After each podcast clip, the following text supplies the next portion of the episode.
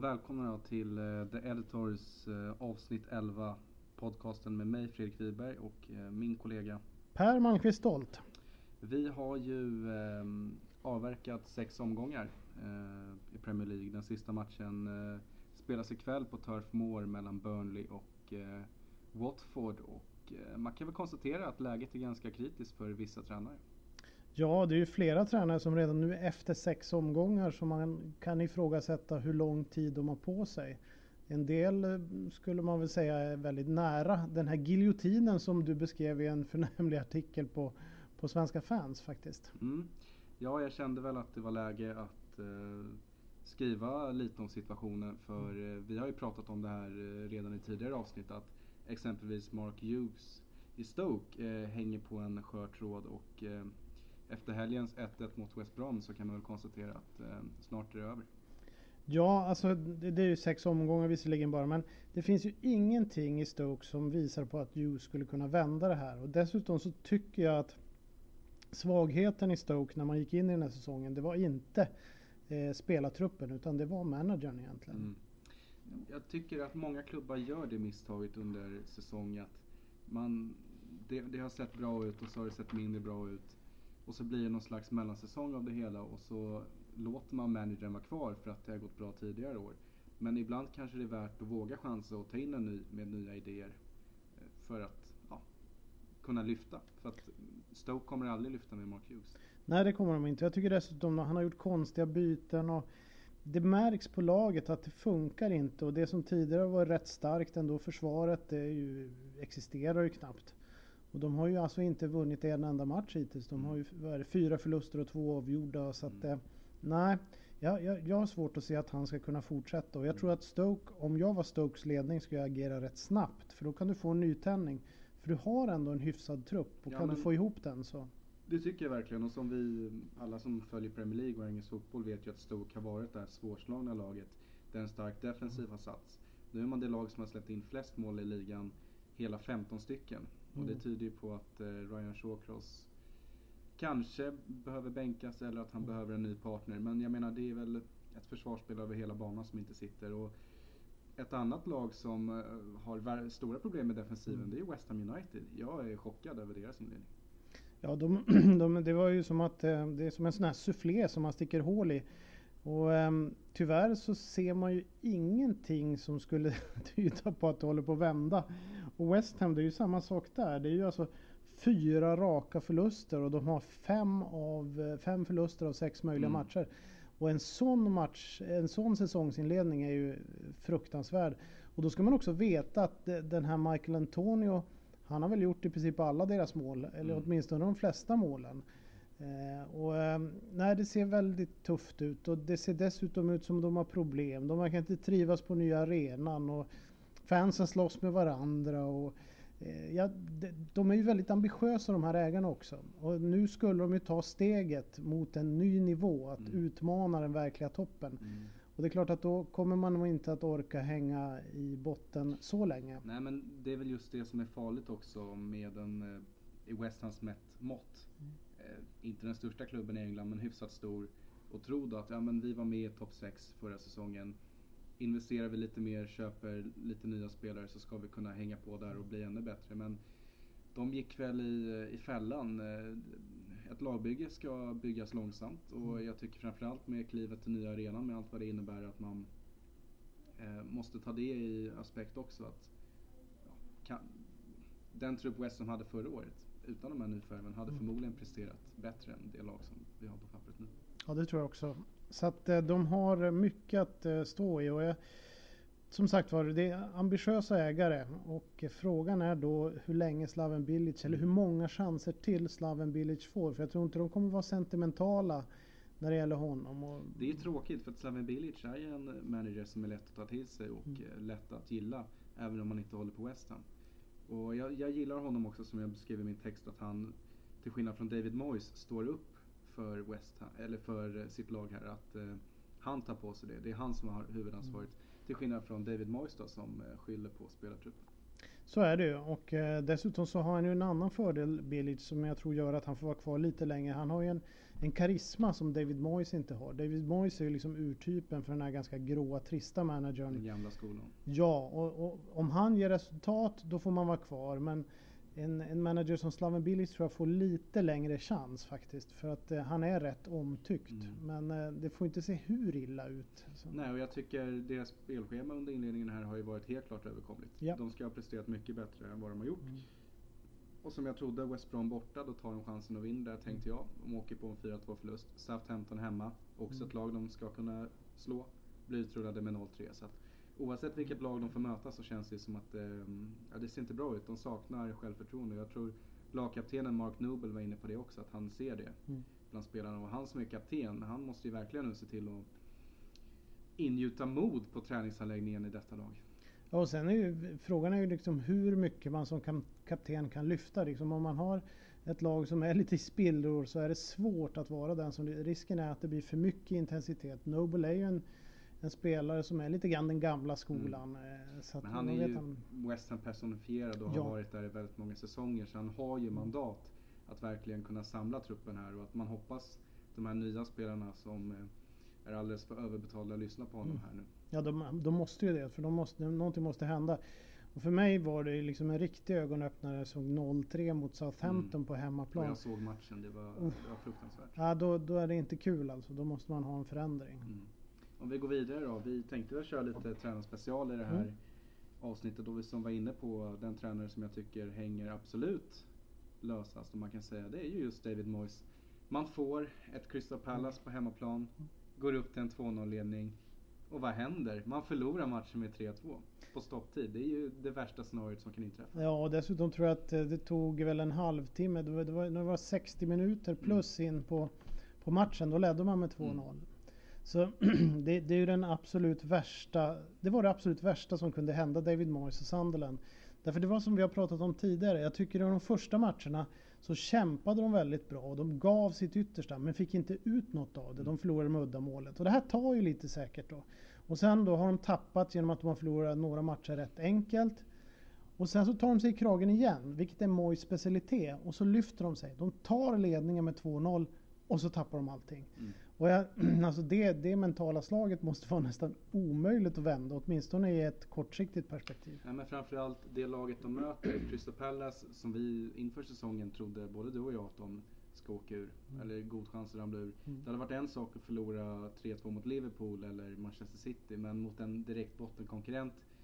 Jag tycker det är saken ännu värre och ehm, hade jag varit Sunderlands ägare så hade jag nog jag vet inte hur många mer chanser. Jag hade nog kapat Moise i det här läget. Men eh, samtidigt, det är vissa som säger att de har varit ute efter Moise väldigt länge.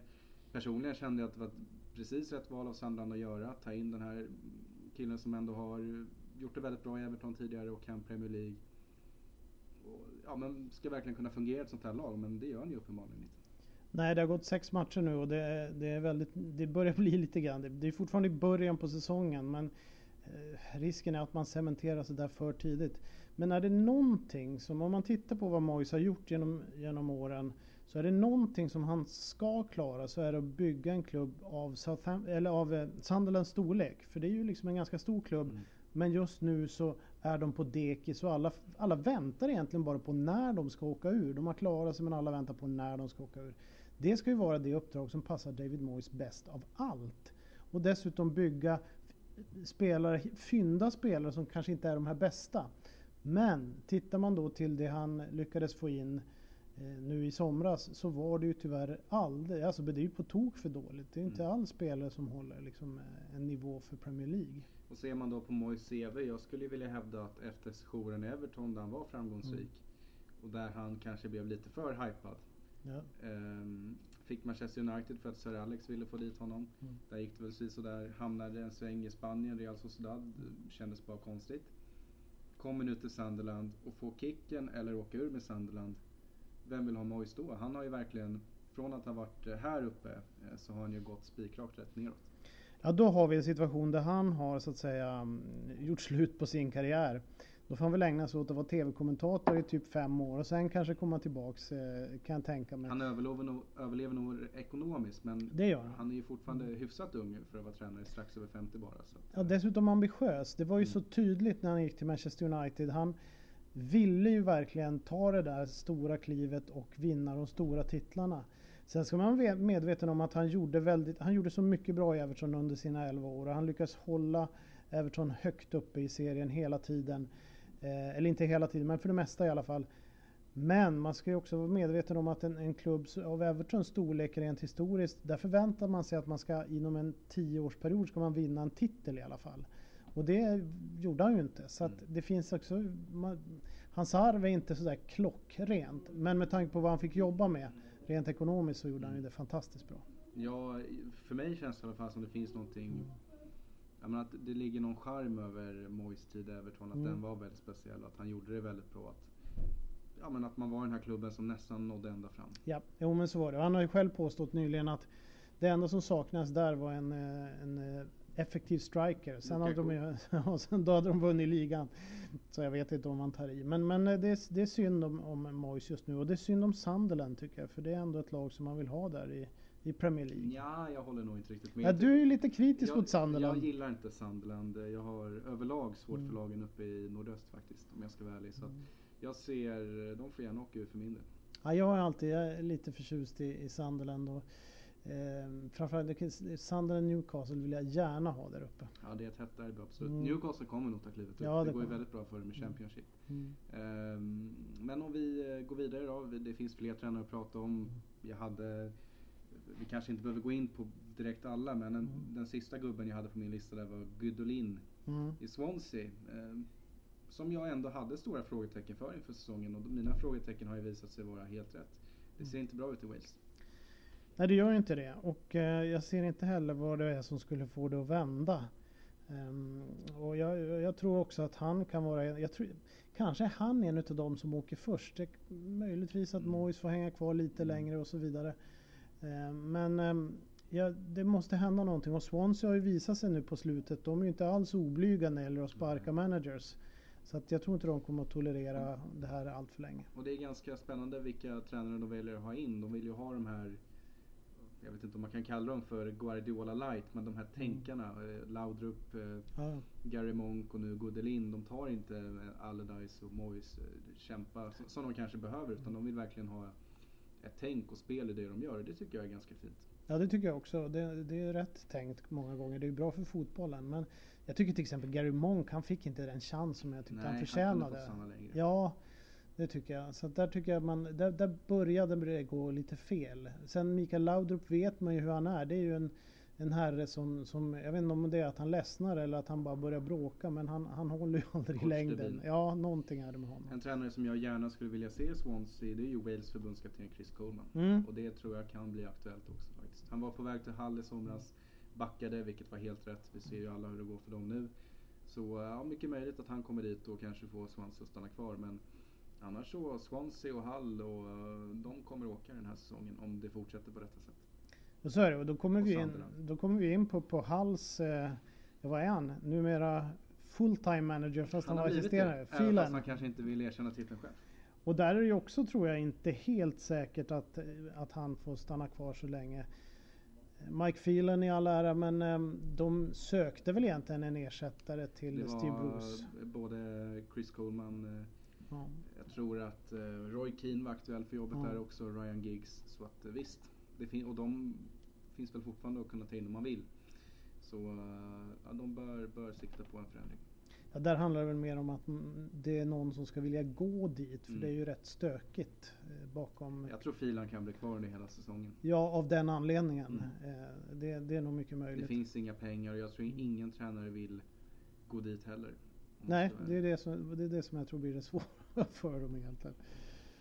Ja men där har vi, vem, vem tror du i så fall åker först av de här? För det är väl de som är, är det störst risk kring? Ja, precis. Eh, Jag gjorde väl ingen rangordning. Nu skrev jag väl eh, vissa namn i, i ordning. Man måste ju ha dem, Mm. hålla dem lodrätt. Men eh, jag, eh, jag tror faktiskt att David Moyes åker först. Mm. Och, eh, men den jag skulle vilja se åka först eh, är väl Mark Hughes faktiskt. För att jag tycker han är så jäkla tråkig personlighet också. Han förtjänar inte Stoke. Eller det kanske han gör, men jag vet inte. Stoke med det här spelarmaterialet. De är alldeles för bra för att uh, kriga om uh, bottenplacering. Joe Allen, liksom, femårskontrakt, han ska vara där och satsa. Arnautovic, Shakiri. Det finns ändå spelare som man inte har i Sandland. Så att, um, nej, Stoke förtjänar en ny manager. Mm. Jag håller med om Mark Hughes. Det, jag tycker att han är den första som ska gå. Han kommer inte att kunna lyfta det här gänget. Um, David Moyes vet jag inte, det beror på um, vad Sunderland har gett han för mandat. Ja. Det, det, är också sådär. Men, kanske, nu var de ju ändå nära. Nu var de nära. en 2-0-ledning. De får jobba långsamt. Mm. För jag, jag gillar ändå Moyes. Jag tycker mm. om honom. Så att, eh, för, för mig, ja. Men jag vet inte. Jag, det sänder absolut inga bra signaler att torska mot Palace med 3-2 på det sättet man gör det. Liksom. Man, han har bäddat sin egen grav. Grävt mm. sin egen grav. Det, och Palace de har ju nu fått en rejäl fart för de har mött några lag som är lite darriga sådär. Och då har de det så här klassisk Pardew sväng när mm. först går det jättedåligt och sen så går det rakt upp. Mm. Så det de tre första matcherna gick dåligt. Sen har det gått tre nu som det har gått väldigt bra. Det är jättekul för dem ju. Ja, men då får vi se vartåt det lutar. Ja, det Hur mycket av var det ja, kommer det att bli. De måste ju ta, ta ett antal serier till för att kunna yes. stabilisera sig där uppe. Men jag tror de låg sjua i tabellen nu. Det är ganska Ja, någonstans där, sjua, nio eller någonstans. Så de ligger högt upp i alla fall. Om vi eh, tittar lite högre upp yep. i tabellen nu. Så eh, London-derbyt, Arsenal-Chelsea.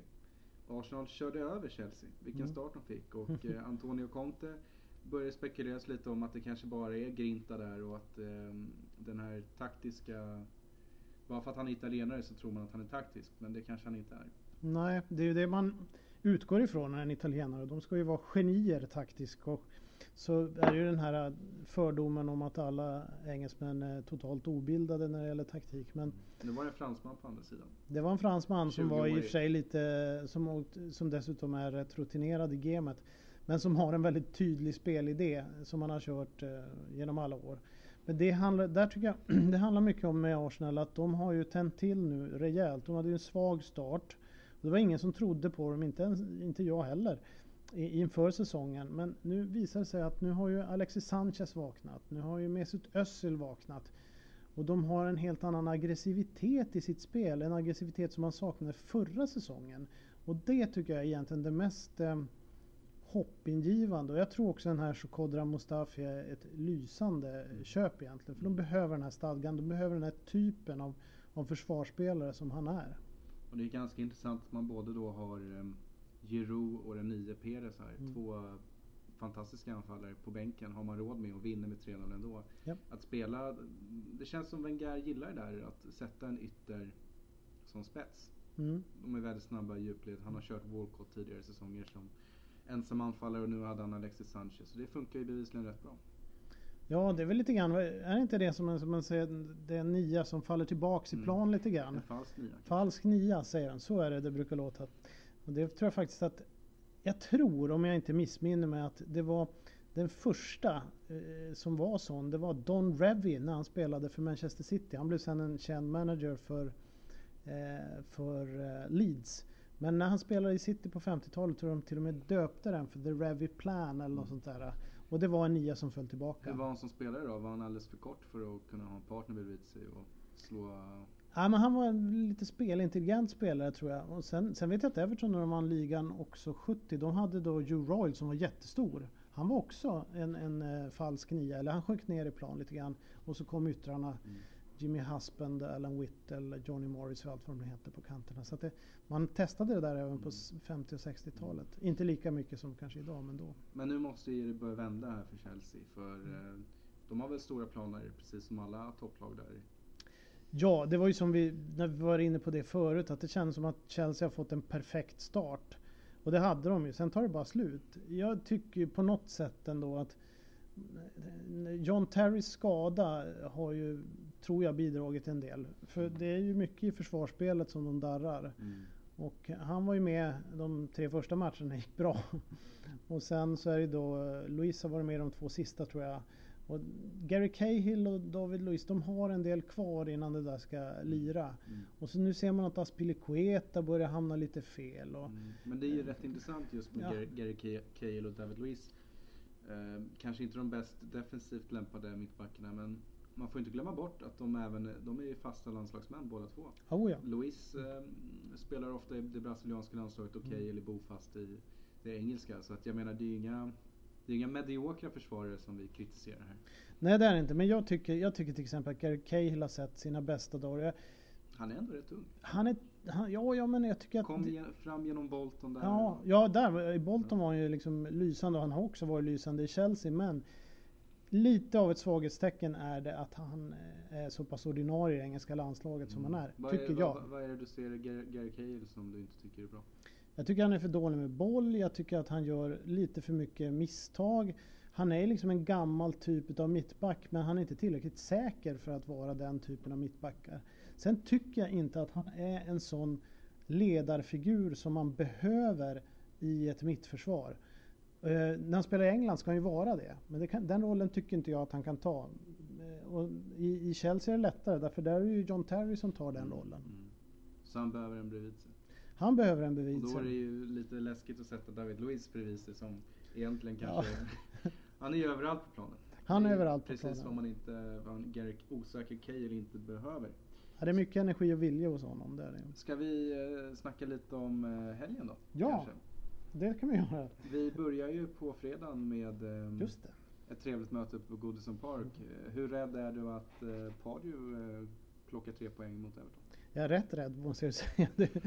Everton har ju nu två plattmatcher. Det är samma sak där för, som för många andra. Det, det, har svängt ganska mycket fast det är eh, bara sex omgångar. Everton har ju, gick ju jättebra de eh, egentligen fem första matcherna och sen så spelar man en jätteusel match i ligacupen. Och så direkt följde man, eh, fyllde man på då med den här katastrofinsatsen borta mot Bournemouth.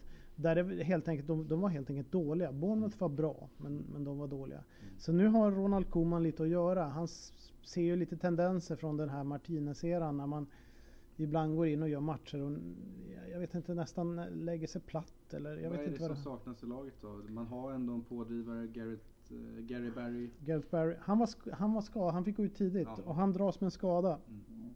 Så man kan inte på, han var inte sitt bästa slag heller. Så det tror jag kan vara eh, påverkan. Lukaku har ju varit lite frågetecken också kring. Nu fick han starta men... Ja.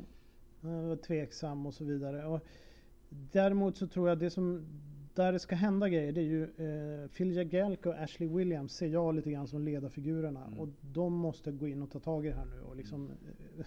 skrämma slag på de andra. Även Seamus Coleman. Leighton Baines. Ja, Leighton Baines. Leighton Baines var inte med. Oviedo spelade istället för Baines var skadad. Oviedo gjorde ju en, tyvärr en dålig match. Men kan man behålla de här fyra intakta och liksom de kan få lite ja, lite stadga åt laget, då, då tror jag att man kan mm. rätta upp det igen ganska snart. För det har ju sett väldigt bra ut för Everton, så ja. jag är inte orolig för det. Men skulle man åka på en, eh, en förlust här mot Crystal Palace på hemmaplan så kommer ja. det nog låta lite från läktarhåll. Ja men så är det ju. Eh, vi går vidare. Eh, tidig match på lördagen. Eh, Swansea City-Liverpool. Tankar? Ja, det är, det är återigen de där matcherna med Liverpool. Jag, jag, jag, det är alltid 50-50 och jag säger fel 50-sida. Men just nu så jag tycker Liverpool är så fruktansvärt bra just nu så jag mm. ser inte att, att Swansea skulle liksom kunna hota dem. De Liverpools enda debacle är mot Burnley och då trodde man eftersom det var tidigt att de kommer att varva stort och smått och bra och dåligt. Men de har ju visat sig vara riktigt jämna och fantastiskt Nej, att se dem. De är jätteroliga att kolla på, ja. verkligen. Jag såg deras match mot Hall, det var ju lekstuga mm. från minut ett. Så ja. Att, ja, det är fantastiskt att se hur de spela med varandra, Lalana, Mané. Det, det går på räls. Det är en, två touch och så rakt på mål bara. Det, mm. det Mané är ju ett magiskt nyförvärv. Och liksom när du har Mané, Lalana, eh, som du säger, Firmino, Coutinho, Coutinho och alla de där... James Milner som ja. vänsterback. Är... Och, och, när liksom alla, alla de här anfalls-essen är på... Ja, det, det, Man vill snart hävda att Liverpool har det bästa mittfältet i ligan. Ja, jag vet inte, men, men de har ju spelat fantastiskt bra. Det, det är bara att eh, lyfta på hatten. Och, kul för Klopp. Vi brukar, ångestmöten finns det ju gott om under säsongen. Mm. Vi har ett sånt på, um, vad är den heter? London Stadium? West Ham ja just det, vad fan heter den? Ja, de tar i alla fall ihop Middlesbrough eh, som har haft det tufft nu. Mm. Eh, så att eh, perfekt läge för Middlesbrough, ligga lågt kontra med Negredo. Ja, alltså förlorar West Ham där, då vet det fasen. Nej, då måste det bli då, då, då, För jag menar, Middlesbrough är nog, de, de spelar nog efter de förmågorna de har just nu. De, de kan få någon oavgjord, de kan vinna några hemmamatcher. De har ett rätt, rätt vast, hyfsat vasst gäng ändå. Negredo är ju en poängspelare har det visat sig. Han gör mål och han passar fram. Om, men det finns ju flera. Det finns flera. Men, men de... Så att det tror jag. Men de ska inte kunna dominera ut Manchester, eller West Ham United här. Och Nej, det här måste de vinna. Inte göra, men West Ham kommer ju, de mår inte bra. Nej. Och oavsett vilka spelare de ställer på planen så är det ju press och nu förväntar sig fansen en säker trepoängare mm. trots att det har gått så jäkla dåligt för att Middlesbrough, bortalag, mm. nykomling, har inte heller en bra form. Så Nej. Det ska tala för West Ham, men jag tror inte det gör det. Nej. Vi, eh, vi, vi kör eh, Hull City-Chelsea och här vill jag hävda att det är en perfekt match för Diego Costa och kompani att studsa tillbaka. Det är en, de, de kunde inte få en bättre match rent lottningsmässigt. Alltså för det, Hall har nu, tror jag, gjort sitt. de, de kommer att glimta till någon gång till men de, de har inte orken i det där laget. Eh, och för Chelseas del så är det här den perfekta matchen som du säger att komma tillbaks mm. till. Mm. Skulle de då andra sidan förlora den här eller få en oavgjord då kommer det nog vara en del svarta rubriker måste man säga. Då börjar det nog gunga lite betydligt mer i alla fall. Hos, Dyker eh, Abramovic upp i omklädningsrummet? Ja, det vet man ju inte. Men det, det behöver inte, det, i dagens fotboll så krävs det ju inte så många matcher eh, för att det ska bli kris. Nej, så är det ju. Och eh, på tal om kris. Stadium of Light, oavsett vilket lag som kommer upp dit är det ju kris. Men nu är ju Sunderland West Bromwich. Ja, jag kollade på West Bromwich i, i förmiddags. Eh, nyfiken. De är ju, det är ju som en klocka. Jag tror de har två vinster, två oavgjorda och två förluster. Och det, det är det jag tror vi kommer få se från dem. Det är skönt med sådana här jämna lag också. Ja, och, det, och de gnider sig fram på Pulis vis. Och Rondon, verkligen en typisk hård, tuff striker mm. som som är bra, riktigt bra. Så det är som, eh, men frågan är vilken, vilken av de här matcherna som det här är. Det vet man ju inte. Nej, det, det ska bli spännande att se. Men det är också ett sånt här... Nu, nu jäklar Sunderland, nu får ni faktiskt ta och vinna här. För att skulle ni torska mot West Brom eller släppa in ett sånt här sent mål igen då... Ja, det, då vet jag inte hur det ska sluta för det här eh, gänget. Nej men jag tror det. Alltså, Sunderland och West Ham, de har kniven på strupen nu. nu det är liksom, de måste vinna. Mm. Watford Bournemouth, ett eh, roligt läge, eh, roligt möte. Eh, det är två lag som spelar en fantastisk fin fotboll. Ja. Vi får ju se hur det går ikväll om Watford tar en seger här borta mot Burnley för då, då är de på gång. Då är de på gång och det, mycket tyder på att de är på gång. Men jag ska kolla matchen. Jag är faktiskt rätt spänd på att se om de kan bygga vidare. Har ju ganska bra spelare som är i bra form också.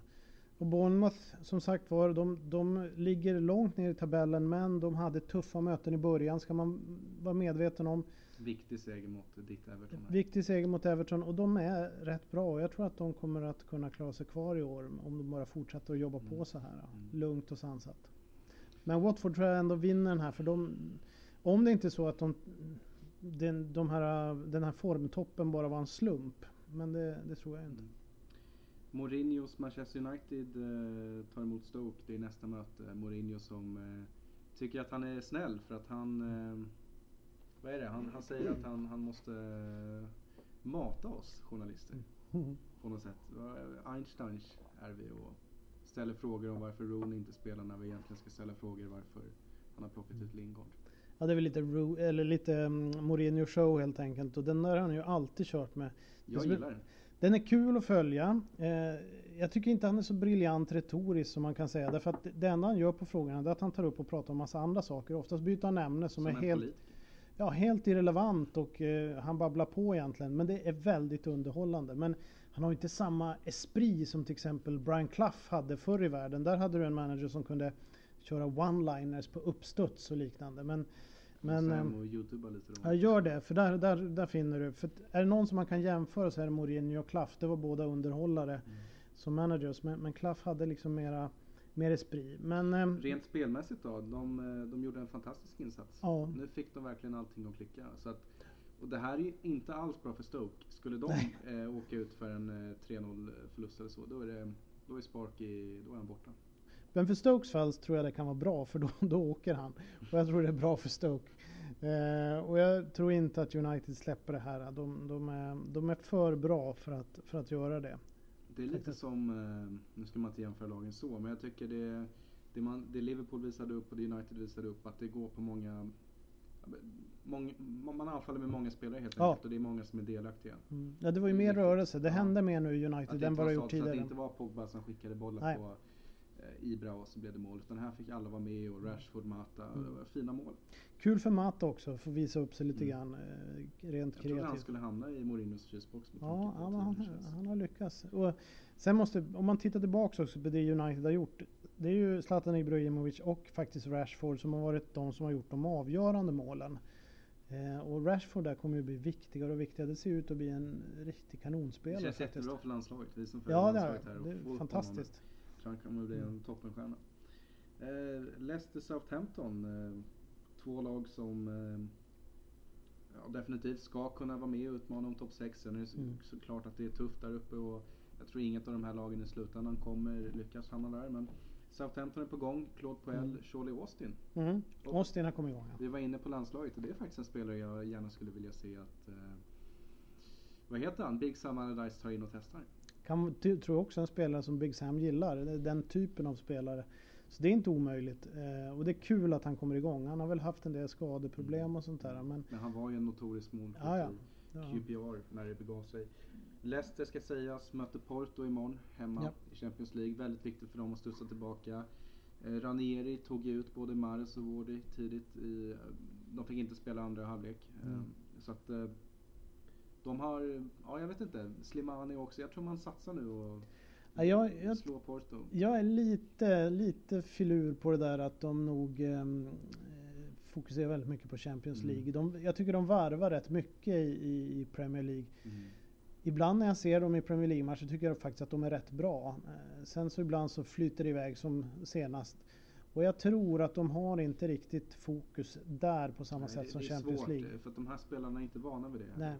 Det är första gången de är med i en sån här Mm. stor turnering som Champions League. Och jag menar för Mares och Wardy 90 minuter mot Porto. Ja, hur ska man då kunna Nej. orka ladda om mot Southampton här? Det tror jag kan bli svårt. Så att goda chanser för eh, The Saints att plocka en trea. Och, ja, och dessutom om man tittar på Saints så har du Tadic som eh, han, han är också i bra form och han är på gång. Och framförallt, jag var, tittade när det gäller att slå sådana här key passes. Han är ju helt enorm på det. Han ligger ju liksom i nivå med de allra bästa eh, i Premier League just nu. Så att han är också en sån här styrka som de har just nu. Ja. Ja, jag, jag gillar det jag ser Mm. av eh, Southampton och jag tycker det är så häftigt med tanke på alla de spelare de tappar Mm. per säsong och ändå få in, eh, lyckas prestera eh, resultat. Eh, Det tycker jag är härligt. Eh, två matcher kvar av omgången. Den största matchen då, Tottenham-Manchester City. Oj, det är ju seriefinal. Ja, visst är det det. Och ditt, eh, in, inte ditt Spurs, Mm, men du mm. trodde ju Ja, på. Spurs här inför Mm, säsongen. ja. Du verkar ju få rätt i din analys nu. Skulle de vinna här, då, Ja. då är det bara en poäng upp till City. Ja, alltså det var väl en liten chansning, men jag tycker att Spurs de har gått lite grann under radarn. Det är lugn och ro. Mm. Och nu ser vi också skrev långa kontrakt med sina bästa spelare. De har värvat tycker jag rätt bra ändå. Ehm, så det var därför som jag trodde lite på dem att nu kanske är det dags. De äntligen får bort det här spöket, det mentala spöket som, har, som de har haft egentligen ända sedan de vann dubbel 1961. Mm. Ehm, så det tror jag. Men samtidigt City ser ju så fruktansvärt är det. bra Det är ett ut. motståndarlag på andra sidan också. det är liksom, de är ju Och skulle de vinna Oh. här, då drar de ju ifrån lite. Ja, de gör det. Nu noterade jag att i fjol så tror jag var fyra, fem omgångar så hade de väl typ 10-0 i målskillnad och sånt där. Mm. De, hade, de inledde lika bra då. Men då hade de inte, det är ju som vi har varit inne på tidigare, Pep Guardiola som eh, manager och han Mm. tror jag inte släpper det här på samma sätt. Men om vi stannar kvar vid Spurs då. Jag tycker det är väldigt imponerande att eh, man åker upp till Riverside med ett försvarat lag. Varken Dele Alli eller Hurricane var väl med Nej. i truppen. Och att det är då eh, min son som kliver Mm. fram med två snygga mål. Ja, det var ju fantastiskt. Det, det är väl ett tecken på liksom att det finns en, en arbetsro i truppen. Att det finns en, en eh, större trupp än vad man kan ana. Mm. Det är ganska klassiskt det där att många inte kliver fram. Spurs, även fast de var med där förra året. Så är det andra lag som har investerat mer och trupper Japp. som ser tyngre ut. Men det, det där är lite klassiskt att när det är ett lag som är i harmoni och det går bra, då kliver de här eh, som min son fram när det behövs egentligen. Det är det som är, det är lite grejen. Och Mm. det, det tyder mycket på det. Sam, samma sak som när de inledde ganska segt egentligen så tog de ändå poängen. Det, det, det, de Mm. finns där de här framgångsfaktorerna. som du var inne på, eh, jag läste, Mm. dagen efter Mm. som eh, Spurs-redaktionen på Svenska Mm. fans alltid skriver och de var inne på det här som du snackade om att vi tar poängen men Mm. ingen skriver om oss. Nej, Det måste vara ganska tacksamt läge. det är nog bästa läget egentligen. Turf Moor eh, är det ikväll och vi Mm. har eh, Turf Moor på söndag också, Burnley Arsenal. Ja, det blir ju svårt för Burnley. Och Även nu om... när Andy Gray är avstängd här fyra Ja. matcher på grund av eh, lite homofobiska tweets för Ja. fyra år sedan som, han, eh, som uppdagades nu helt enkelt. Ja. Vi kanske inte ska snö, snöa oss in på den domen men vi kan konstatera att det är ett tungt tapp för Burnley. Ja, det är det. Även om han inte riktigt har klivit fram som jag hade förväntat mig att han skulle göra. Men, men det är ju ett tungt tapp och eh, det kanske inte är någon skarp kniv så att säga i lådan där. Men, Nej, han har väl haft lite problem från Ja, till men i fot, under hela karriären. Men vi vet ju alla vilken fantastisk målskytt han är Ja. när han väl kommer igång. på plan är, kan han ju vara bra. Så att, där finns det ju kvar att ge. Men, men det är ju ett avbräck för Burnley. Och det vi har sagt tidigare att de kommer ta poängen på Turf Moor. Men jag har svårt att se att de ska kunna stoppa Sanchez och Özil och Ja. kompani. Ja, är Arsenal, eh, beroende på resultat eh, Tottenham-Manchester City så kan ju Arsenal eh, parkera på en andra plats i tabellen här va? Ja, redan nu. Och Och det det- var ju liksom, trodde man inte. Man trodde det skulle gå knackigt i början. Eh, Jag vill bara flika in eh, lite Championship då. Vi snackade om eh, Brian Clough tidigare. Han Mm. hade ju Derby ett par år. Mm. Derby, de ligger på nedflyttningsplats nu om jag inte har helt fel i, Ja. eh, i tabellen. Eh, Det är ju inte bra. De har ju liksom varit på väg upp här i flera säsonger och så går det så här. Har du någon analys kring det? Nej, jag är dålig på, på Derby förutom att jag tycker att det är ett väldigt traditionsrikt lag som sagt var. Som var de var ju med under den här tipsextra-perioden också som, som så. Men, men, och Derby, det som är lite roligt med Derby, eh, det är ju att de har ju för det mesta vistas i de två högsta divisionerna. Det är sällan de har varit utanför de två högsta Mm. divisionerna. Så att, om det Sex ens poäng på nio matcher och eh, ja, det ser inte bra ut. Det är ju han eh, gamle Leicester-tränaren som är där nu. Eh, Pearson. Pearson. Mm. Nigel Pearson. Ja, ja, men jag hoppas att de får vara kvar för det är ändå en, en, en fin gammal klubb egentligen. Mm. Eh, två lag i topp då, det är lite oväntat. Norwich i och för sig, de trodde Mm. jag på Ja. stenhårt. Eh, toppar i tabellen med 20 poäng. Sen, hade vi, sen har vi Huddersfield Town. Ja! De åkte på ett bakslag nu senast va? Ja. Mot Reading. Men annars är det bra. Huds är ju också en klassiker. Det är allt ifrån Herbert Chapman som gjorde dem till bästa laget i England på 20-talet. Och sen har ju Bill Shankly tränat dem också. Men det vore ju kul faktiskt om de The kunde få gå upp. Terriers. Ja, det, det, har, det skulle vara kul om de fick gå upp och vara med i Premier League någon Mm. säsong också. Sen har vi Brighton, Reading, Newcastle och Birmingham där på Mm. playoff Ja, det är. Så att, eh, det var ganska väntat. Wolverhampton skuggar lite i bakgrunden tillsammans med Barnsley. Ja. Lite oväntat. Sen går det lite tyngre fast de vill. Jag tror de har sex kryss Ja. eller någonting sånt där. Bara en seger. Och, eh, nu vart det ett kryss till här mot Newcastle. Så att, eh, Roberto Di Matteo, ja, ja, det är den hårda pressen de har på sig. alltså. Mm.